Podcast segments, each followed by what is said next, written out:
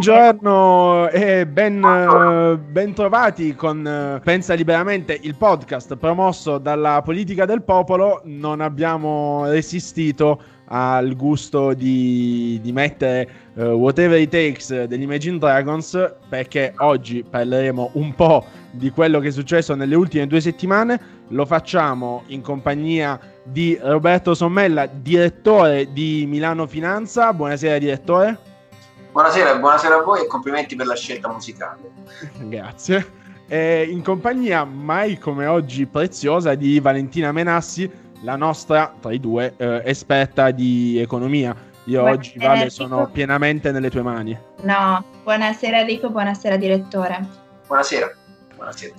Allora, direttore, eh, partiamo dal uh, Whatever It Takes. Era facile questa settimana, la sigla ci, ci è venuta semplice. Eh, l'arrivo di Mario Draghi a Palazzo Chigi è stato anticipato da due grandi spot. Quello del Whatever It Takes, che abbiamo sentito tante volte, e quello del debito buono e debito cattivo partirei proprio da qua, direttore, perché è stato tante volte ehm, condannato il debito cattivo. Qual è la differenza? Ma è molto semplice, il debito buono è quello che si fa, mh, mm, non so, per comprare una casa, lasciarla ai propri figli o mettere su famiglia, chi può, chi ha queste eh, possibilità economiche, avviare un'attività, eh, costruire un capannone, eh, aprire appunto un esercizio commerciale, cioè scommettere sul futuro. Questo è il debito buono. Eh, aggiustare il tetto di una, di una scuola, eh, assumere personale negli ospedali. Eh, il debito cattivo è quello che si fa per mandare, non so, a vent'anni di, di, di, lavoro in pensione eh, le persone, come è accaduto decenni fa, ma di cui stiamo ancora pagando le conseguenze nel nostro paese il debito che si trasforma in uno spreco è debito cattivo. Costruire strade che non finiscono, eh, fare un buco nella montagna per fare un tunnel e poi non concludere, quello è sicuramente debito cattivo, uno spreco. Sicuramente interessante questa interpretazione. Eh, io le faccio una domanda un po' più eh, tecnica. Con l'arrivo di Draghi il PIL ha raggiunto livelli che non si vedevano praticamente dal 2015. È segno che un uomo della Banca Centrale Europea può davvero aiutare l'Italia a rialzarsi, secondo lei? Lo spread, sì, ma lo spread è arrivato diciamo a 90 punti base. Io ho sempre considerato, ricordo a chi ci ascolta, che lo spread dietro questo Ecco, dovrebbero fare anche una canzone sullo spread a questo punto, dopo Whatever It Takes, ma lo spread non è altro che quanto costa il denaro in Italia rispetto a quanto costa in Germania. Eh, chi eh, insomma vive il nostro tempo si chiede, ma com'è? Abbiamo tutti la stessa moneta e perché la, un prestito con questa moneta ha dei costi diversi? È quello che manca evidentemente all'Unione Europea, cioè manca un debito comune, un tesoro unico eh, che emetta debito per tutti. La differenza quindi è data dall'affidabilità o meno di un paese. Noi abbiamo raggiunto livelli molto alti di spread, eh, arrivavamo quasi a 600 punti giusto dieci anni fa, e oggi questo spread, questa differenza tra il costo del denaro, quanto paga sul debito pubblico l'Italia, eh, sul debito pubblico emesso a 10 anni, quanto paga la Germania eh, a 10 anni, è appunto definito spread. Secondo me noi come paese da tempo non meritiamo questa differenza rispetto alla Germania, siamo un paese affidabile. Pensate che oggi come oggi il debito privato italiano è sotto la media di tutto il resto del debito mondiale, cioè gli italiani sono molto meno indebitati per il loro Stato. Quindi sono i prestatori di ultima istanza, come si dice in gergo, sono gli italiani. Eh, dove può arrivare questo spread? Secondo me può anche azzerarsi non sarà però la bacchetta magica di Draghi, sarà perché tutti gli italiani hanno dimostrato di essere affidabili eh, in un momento come questo e anche prima. Um, abbiamo uh, sentito in, uh, in, queste settimane uh, i nomi, insomma, che poi sono diventati ufficiali. Devo dire, c'è stata un, ovviamente i nomi che compongono oggi l'esecutivo, c'è stata una buona riconferma per alcuni politici, ci sono stati, sono stati inseriti tanti nomi politici e poi c'è una sorta di sottoesecutivo, cioè quello Draghi, eh, i suoi fedelissimi portati eh, a Palazzo Chigi. Ecco, quello, il dubbio che viene è che forse la cosa che sia realmente cambiata sia eh, il Presidente del Consiglio, perché poi tanti nomi sono rimasti lì, t- tante idee sono ancora lì, è la testa che è cambiata. È cambiata la testa, ma io direi che questo è un governo che è nato per estromettere dalla cabina dei comandi il Movimento 5 Stelle. Lo vedremo nei prossimi giorni, questo accadrà già la composizione del sottogoverno, della macchina di Palazzo Chigi, eh, piena di consiglieri di Stato, di persone che hanno fatto molto spesso i consiglieri di Stato con i passati esecutivi, dimostra che si compie un periodo. Eravamo partiti dal 2006 col libro celeberrimo La casta, no? Che molti hanno considerato come il brodo primordiale da cui è sorto il Movimento 5 Stelle, no? la casta era, per, diciamo, per definirla, era quella eh, porzione di Italia che era sempre al potere, qualunque cosa accadesse, ok? Questa è la casta per definizione, è un giro di, di persone, peraltro insomma preparate anche molto bene, eh, perché i consiglieri di Stato poi sono tali proprio perché devono consigliare lo Stato, ma insomma avevano acquisito un potere enorme in tutti i gangli dello Stato. Da lì è nata la eh, vicenda del Movimento 5 Stelle di ricondurre alla parità uno vale uno tutti i cittadini italiani. Si compie questa, questa secondo me, questo percorso. Eh, ne ho parlato anche con alcuni amici del, del movimento, eh, evidentemente che nel corso degli anni ho conosciuto, no? eh, sicuramente è, è, una fase in cui tornano gli esperti, torna la competenza, torna il merito nello Stato, ma io vorrei che tornasse la competenza e il merito nel Paese, non basta che torni a Palazzo Chigi, questo è il punto chiave, cioè non basta che torni il merito presunto tale eh, dentro l'esecutivo del paese deve tornare come modo di, di operare dappertutto, nei ministeri, nella scuola, nell'università, negli ospedali, nelle aziende private come nelle aziende pubbliche, perché la mediocrazia, cioè la dittatura della mediocrità, che ha allontanato tantissimi giovani dal nostro paese, ha contagiato dal pubblico anche il settore privato. C'è il terrore delle eccellenze, il terrore del merito, quindi non eh, è evidente che Mario Draghi è una figura top per quanto riguarda il merito. Già sarà nei libri di storia per quanto ha fatto no? nella, nella, vita della, della, nostra Unione Europea. E, vediamo se riuscirà a, a, a, entrare anche nei libri di storia della, dell'Italia e, e che non sarà solo una meteora, tornando al discorso di, di, di questo passaggio 2006-2021, si chiude un'epoca, un po' come tutti i movimenti, no? anche il termine movimento, se ci pensate, c'è stato il, so, il movimento futurista, il movimento dei macchiaioli, eh, il movimento Judendstil, movimento bizantino. Il movimento è sempre una cosa che noi associamo alla. Indica una cosa di passaggio, un fenomeno esatto. di passaggio. Una grande ondata che poi termina. Il movimento è questo. Noi l'abbiamo sempre, diciamo, visto nell'arte, no? Nelle arti applicate, il movimento. Restano le vestigia, no? Pensate all'impatto che ha avuto il movimento futurista, eh, ancora oggi ho letto che il 25 maggio riapriranno la casa di Balla che è un inno al movimento futurista a Roma nel quartiere Prati dove lui ha vissuto eh, per tutta la vita con le sorelle, ecco, quella è una vestigia però perché il movimento futurista non c'è più e ho la sensazione che non ci sia più nemmeno il Movimento 5 Stelle.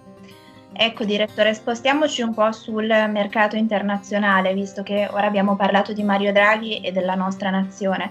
Eh, la notizia di pochi giorni fa è che l'Intercontinental Exchange o ICE ha annunciato che nel secondo trimestre del 2021 sposterà il trading di future e opzioni da Londra ad Amsterdam. Eh, sicuramente ci sono state molti, molte indiscrezioni e molti dubbi eh, su eh, questa questione per eh, la Gran Bretagna. Lei ci può dare un parere a riguardo? Ma questo è il segnale che cambieranno molte cose con la Brexit, perché la finanza è la prima industria della Gran Bretagna. Cioè la Gran Bretagna non è che produce tè, mini minor eh, o musica che tutti conosciamo la prima e quasi unica industria che si accoppia poi con il turismo è la finanza. Alcuni prodotti finanziari, come diceva giustamente lei, per essere eh, trattati sul mercato unico europeo, che è comunque il mercato più ricco del mondo, perché gli europei sono le persone più benestanti al mondo, i consumatori europei, quindi i risparmiatori europei sono i più benestanti al mondo, dovranno avere un passaporto europeo. Ecco perché passano da una piazza finanziaria ad un'altra, ecco perché aggiungo, come abbiamo ricordato tante volte su MF Milano Finanza, la costituzione di una borsa europea, quella che sta accadendo tra Milano, che si è fusa con quella di Parigi, e con quella di Amsterdam, dà al nostro paese una grande opportunità di creare una super borsa finanziaria che attragga capitali e che in futuro possa ambire a sostituirsi a Londra. Il successo della Gran Bretagna e di Londra, che poi è uno Stato nello Stato, è tutto appoggiato sull'immensa quantità di denaro e di capitali che ha affluito in quel paese. Basta andare a Londra per capirlo, una delle città più ricche e più care del mondo eh, non dico che debba diventare così Milano, ma eh, sicuramente questo sarebbe un grande beneficio non solo per la piazza finanziaria milanese, ma per tutto il nostro paese. Vedete come è diventata importante la Gran Bretagna eh, dopo le privatizzazioni di Margaret Thatcher, proprio grazie e in virtù della finanza. Quindi è un'opportunità e quel segnale che diceva dei derivati su Amsterdam è eh, diciamo, una punta dell'iceberg.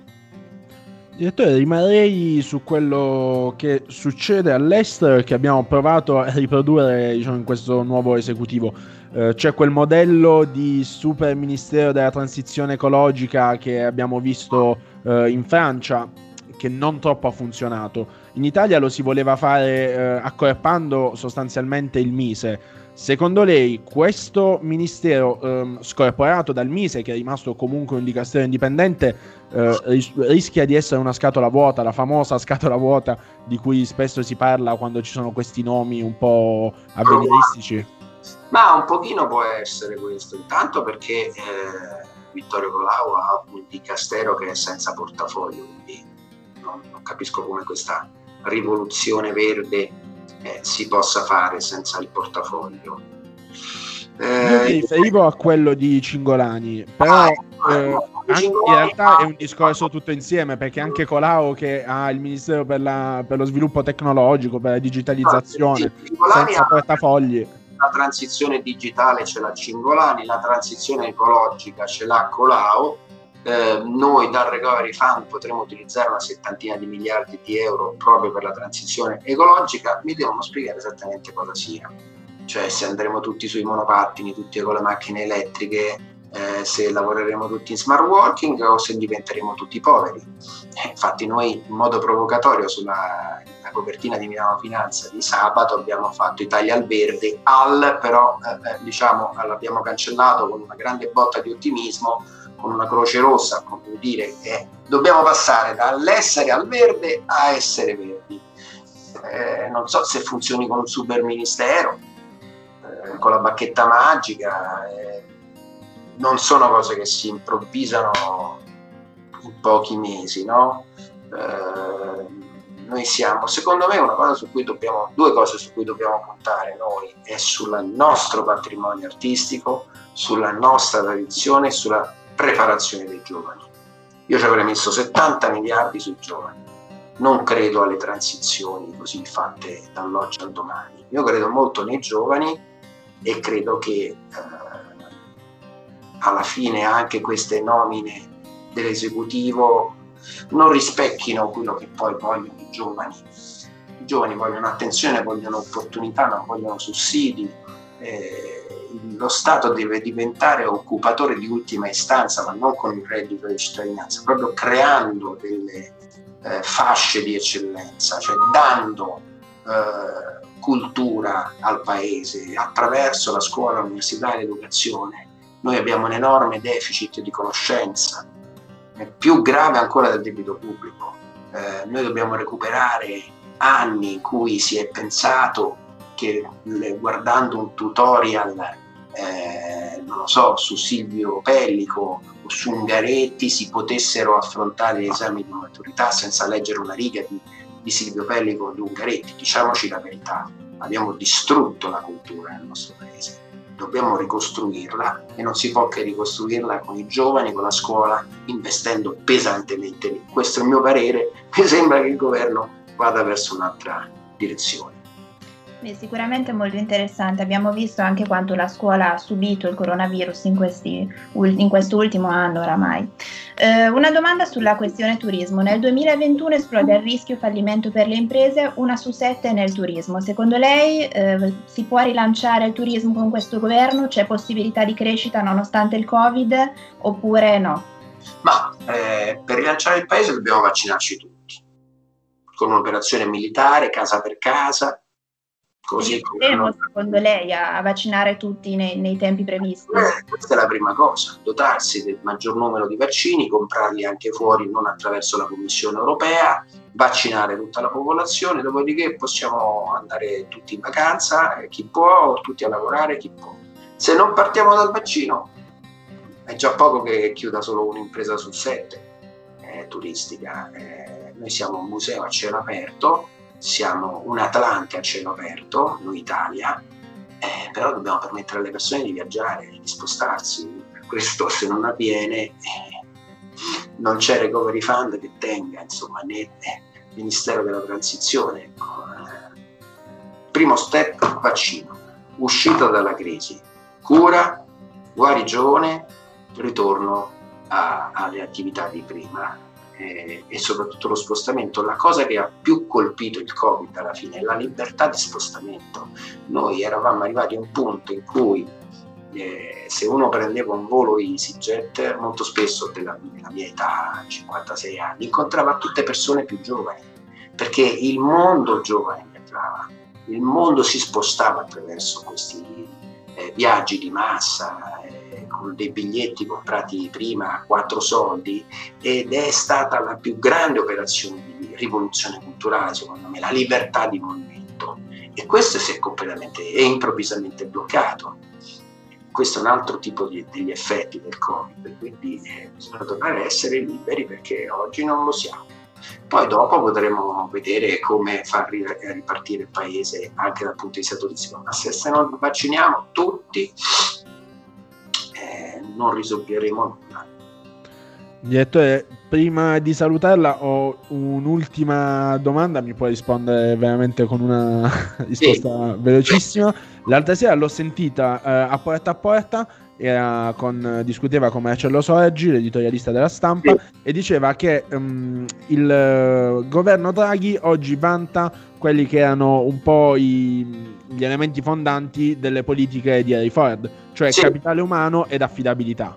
Sì, eh, come, um, cioè, co- come, si spiegano ecco, a chi ci ascolta questi due elementi che sono, lei aveva individuato come quelli extra eh, rispetto al bilancio, ovviamente. Harry Ford disse questo, no?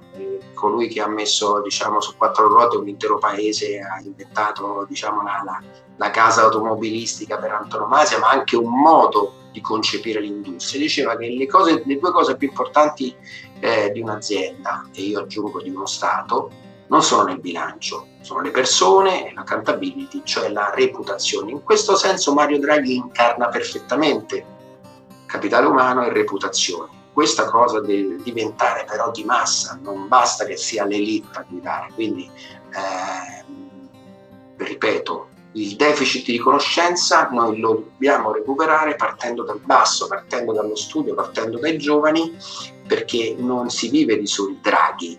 Ecco, vorrei che crescessero anche milioni di piccoli draghi, eh, di piccole pantere. Questo si fa soltanto con lo studio e l'approfondimento. Allora io direttore veramente la ringrazio, ringrazio Roberto Sommella, direttore di Milano Finanza. Grazie a voi, grazie. A voi. Grazie. Ringrazio ovviamente come tutte le settimane Valentina Menassi che eh, oggi è stata fondamentale per preparare questa puntata, lo devo dire e lo devo confessare. E l'appuntamento è alla prossima settimana, una buona serata a tutti.